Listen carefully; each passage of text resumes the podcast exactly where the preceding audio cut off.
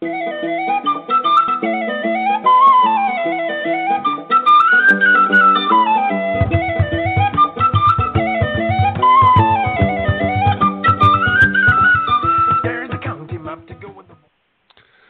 morning and welcome to HR Technology Weekly, one step closer with Stacey Harris and John Sumser. Good morning, Stacey. How's the bitter cold in North Carolina?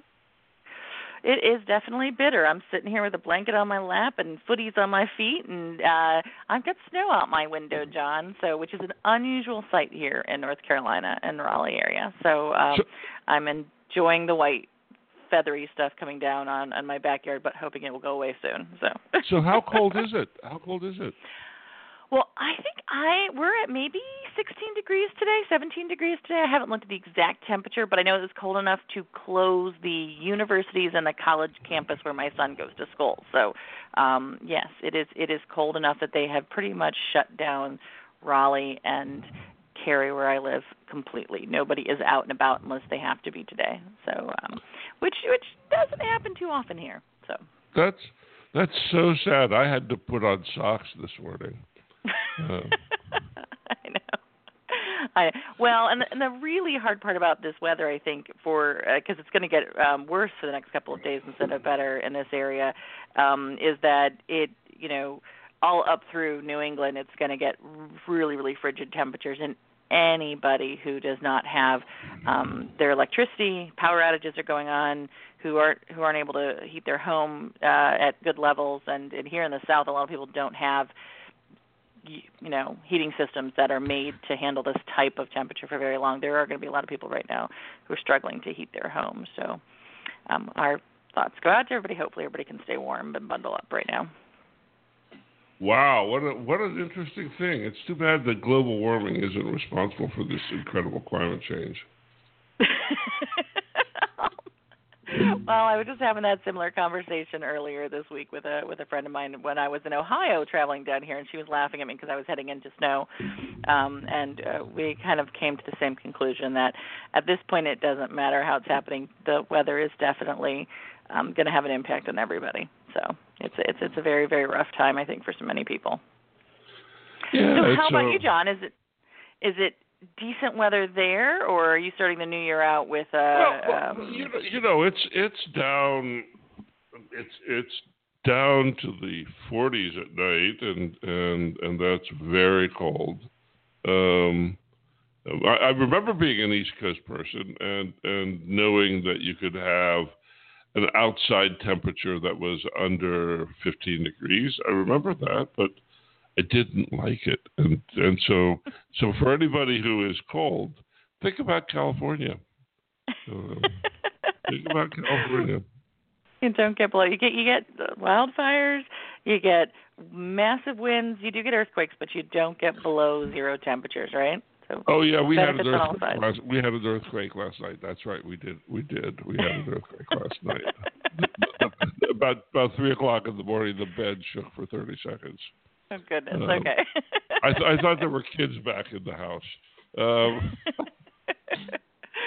well, it's definitely, I think, uh, uh, we're starting off the year with a bang on many fronts. Weather, politics obviously had a lot of stuff going on this week, and not a lot going on in HR tech space, but everybody's starting off with predictions this year, which is, is probably the, the space where most people are at this week. Getting back from their holiday um, vacations, if for those who took holidays, and getting into the new year with what they think will be big and important for next year. Yeah, I don't have much time for predictions. Um, I, I'm I'm not sure that they really that they really help anybody. But but I did see this piece from Brian Sommer, who is one of the most thoughtful and um, capable analysts in the space, and and he wrote a year-end summary that I wouldn't describe as predictions that that that's worth taking a look at. He's got ten items that describe the trends of 2017, and and that that's I think that's in my mind that's a better way of looking at what's happening in the world than than the the, the forward-looking predictions, as near as I can tell, are all almost always marketing documents. I would have to uh, agree. I, you know, we took a look at a couple of them um, this morning to sort of talk through them, and many of them have a marketing component to them.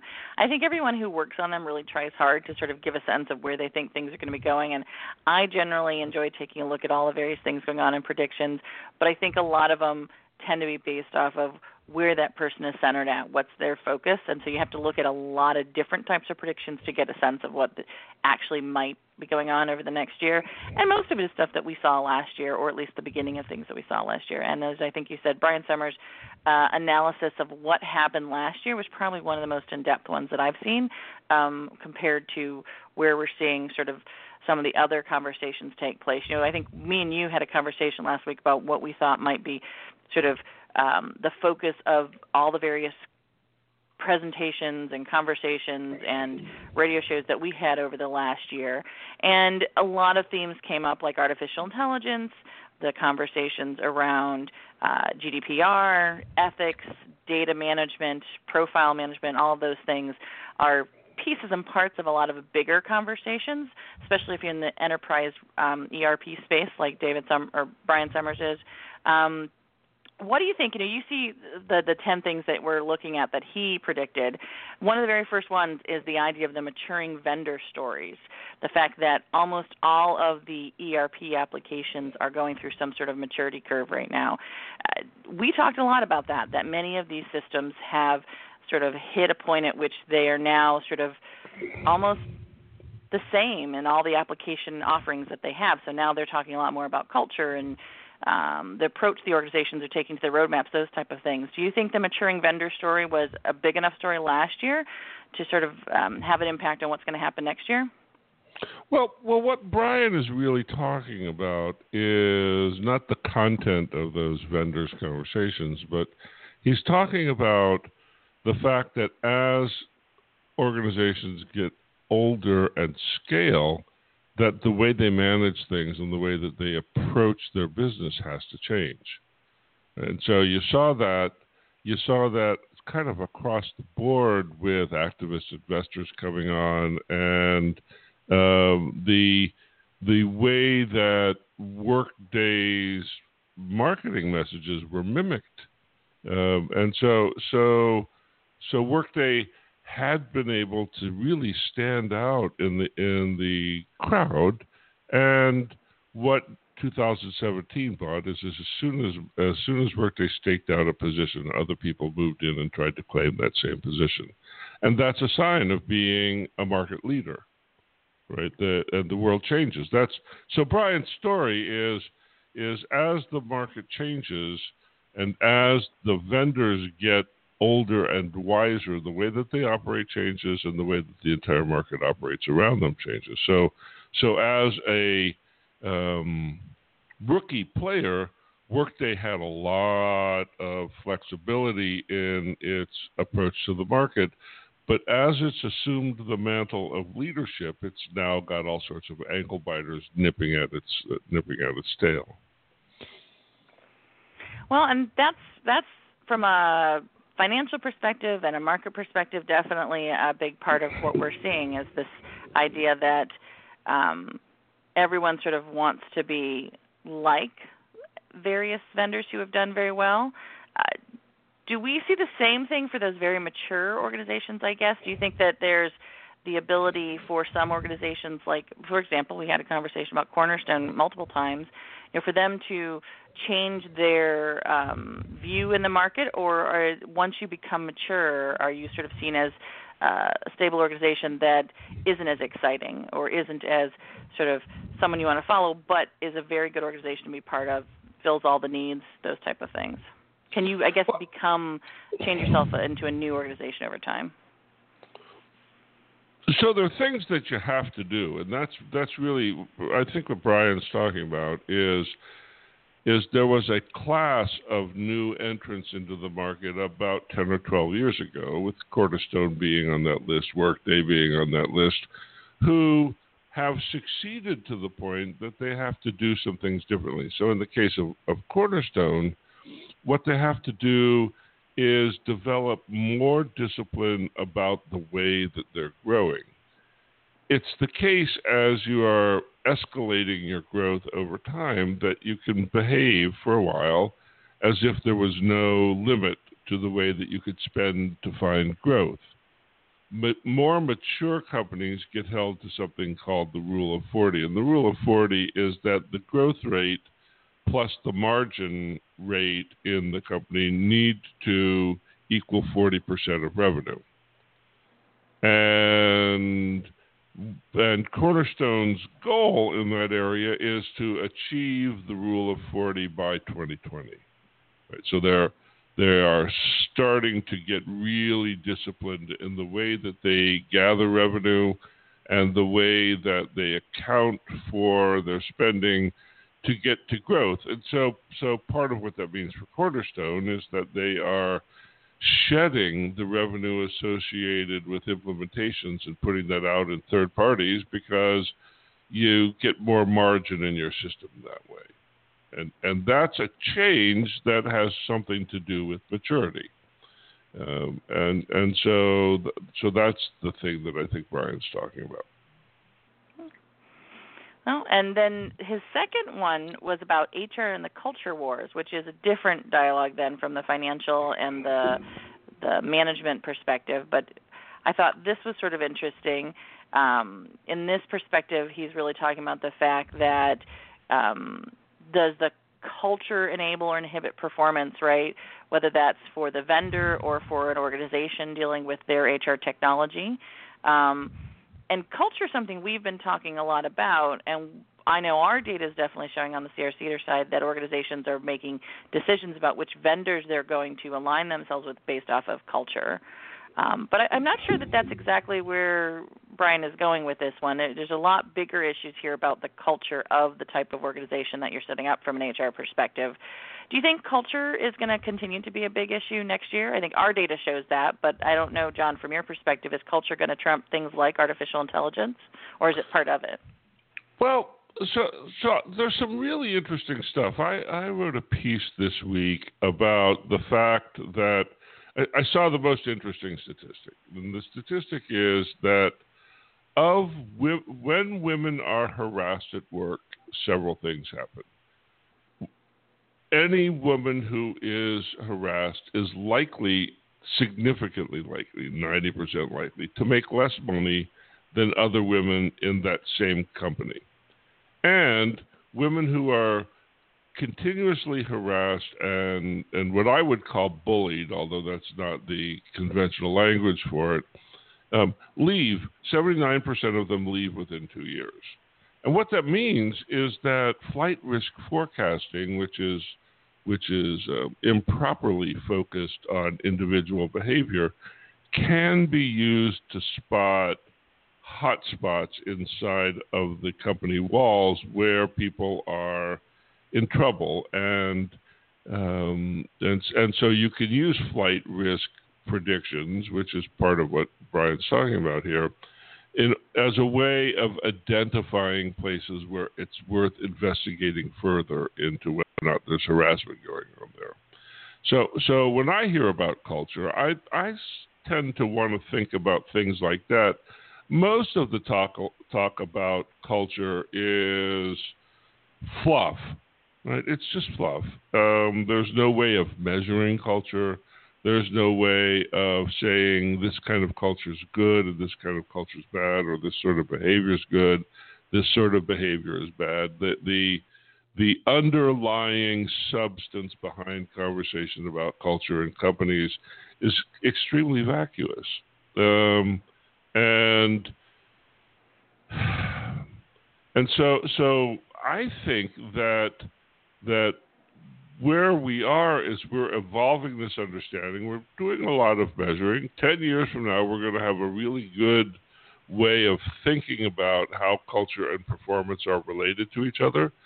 But I have yet to see a single piece of insight, a presentation, or a written document that talks about how sexual harassment is evidence of the culture of a company and so that what that means is that nobody's looking at what it's really like to work there, because lots of companies are hostile work environments. Hostile work environments are the culture of a lot of companies, But but you don't see anything about that. You don't. You know, and I, and I think you know what's what's interesting in, in your comment and and the the sort of the different way of viewing things, like whether it's sexual harassment, whether it's hostile work environment, whether it's um, what we would consider an ambitious or a cutthroat culture, right, compared to maybe a collaborative culture, right? All of those things, um, you know, so have what I would consider sort of levels to them, right? So there's sort of really, really heinous levels all the way down to sort of um, not so sort of just uh, areas of gray or shades of gray, I guess I would say. And part of the conversation I think we're also having is, you know, how do we as employers, as employees, sort of figure out what the mm-hmm. line is in, in, in the mixture between culture versus sort of work environment and what we're willing to accept. And so I think the mm-hmm. measurements are going to come back in many ways to our own personal cultural beliefs. And that's going to be really hard because everyone comes from very different backgrounds, very different experiences, very different expectations, and yet we are personalizing work more and more. And so those two things I think are going to collide a little bit.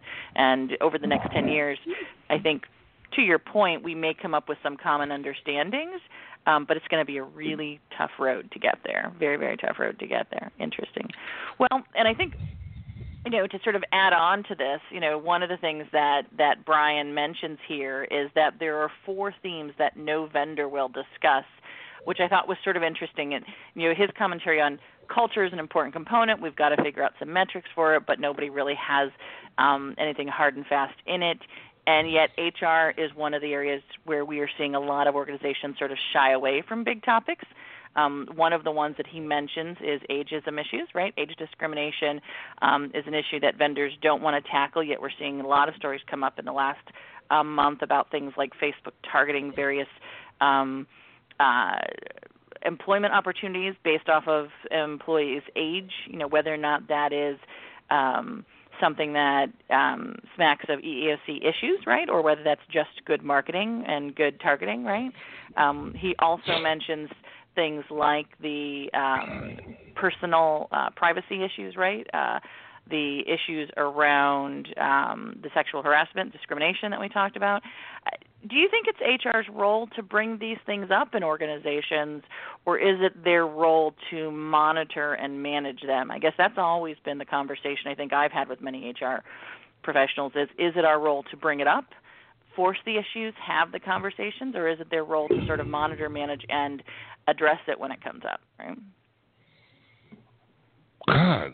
Uh, so so so just just to recap, question, right? Brian Brian's Brian's four things that that um, vendors will never talk about are their own bad behavior, um, age discrimination, um, the change of management in in those and change of ownership in those HCM vendors and and the fact that every single company has an Alexa demo and they're claiming that that's AI. Right? That's those those are those are Brian's four large complaints and and you, know it's hard to argue with him on on the question that you raise. Um, is it HR's job to be proactive about the things that they discover when they monitor them? I think that there are people in HR who think that's a question. And those same people wonder why they don't have input into the strategic process at the company. So, so, so the answer is if your job is to monitor a problem area and and there's evidence of a problem and you don't do something about it, you ought to be fired. Of course, it's their job to go, oh look, we've got evidence of this or that in our company, and they probably should even be more aggressive about that. Um, of course they should. Of course they should. And anybody in HR who says says we are not complicit simply because we didn't um, highlight the fact that there was sexual harassment going on in our workplace.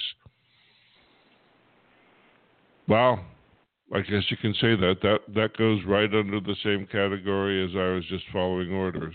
Um, well, but, but, but I think I think it's a, I think it's an honest conversation. Yeah, I mean, I know I, I I get your point. It's easy to sit here and and say that, you know, from from where we sit in an analyst role, right? But I think from an HR perspective, and and your point being, you know, if they're supposed to be managing it, if they're supposed to be reviewing it, but you know, I think what we see for a lot of HR professionals sitting in these jobs and in these roles is that they're especially if they're in a role where they don't have a strategic voice, right? Um, they may see things happening, they may voice them and bring them out in the places they're able to, but to open up conversations when management isn't ready to have them or isn't willing to have them can be a very difficult situation to be in, especially if you don't have a way to have a voice on, or no data on. behind it. Could, right? Could you imagine not firing an employee who said, "I don't want to talk to management about obvious production quality problems because they're not ready to hear it?"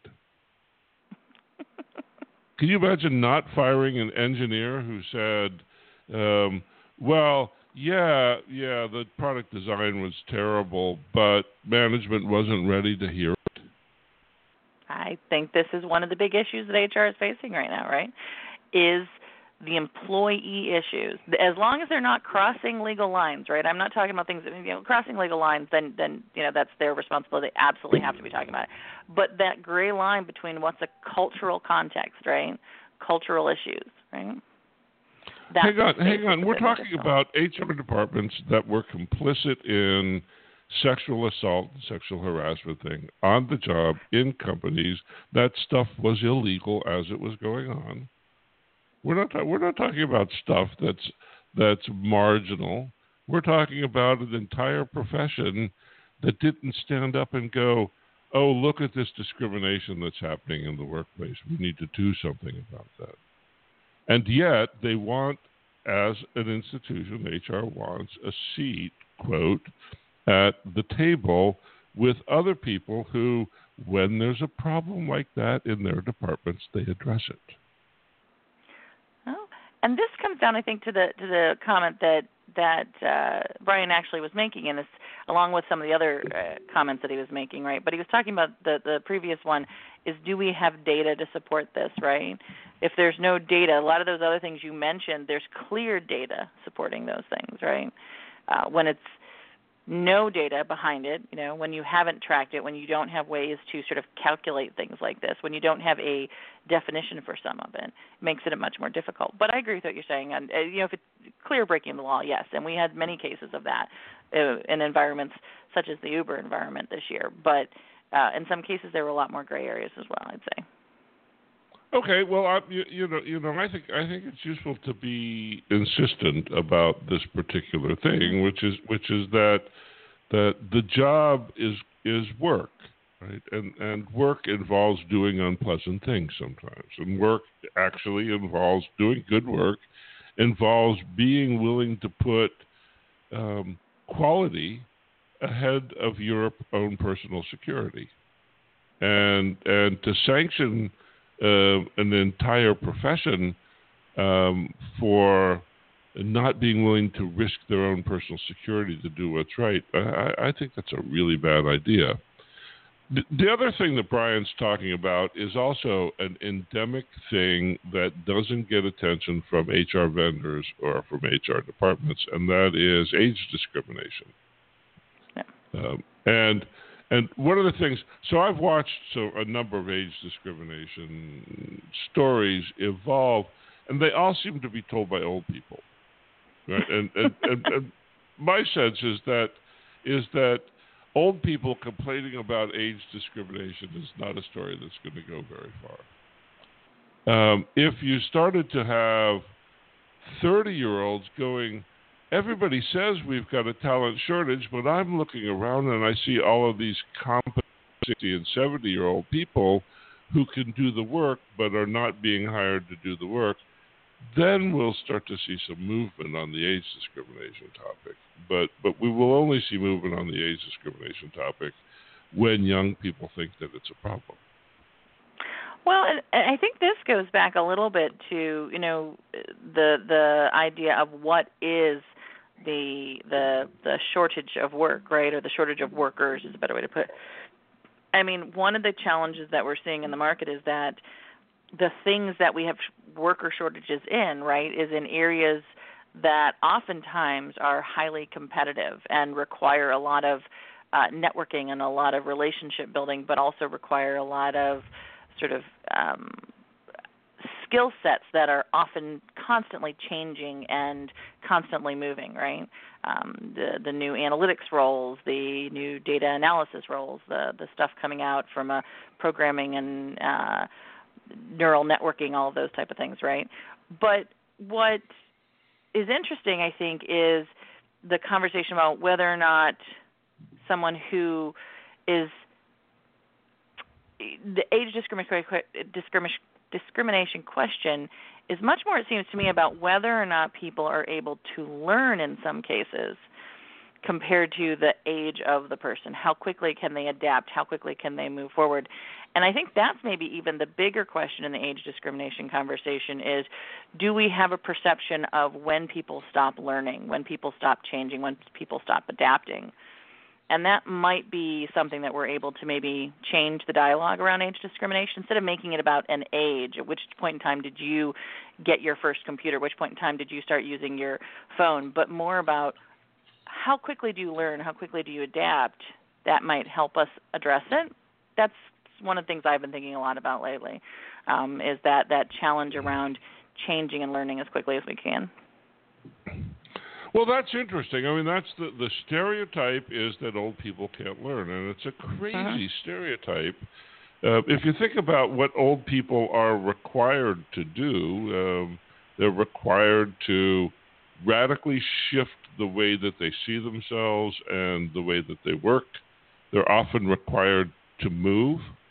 Um, you know, there there are enormous changes that are just a part of aging that require much more effective learning than than when you have an environment where mistake making is uh, has has more room has more room. There there are things that you have to adjust to with age that the flexibility there's not so much flexibility. You have to be quite precise with the changes.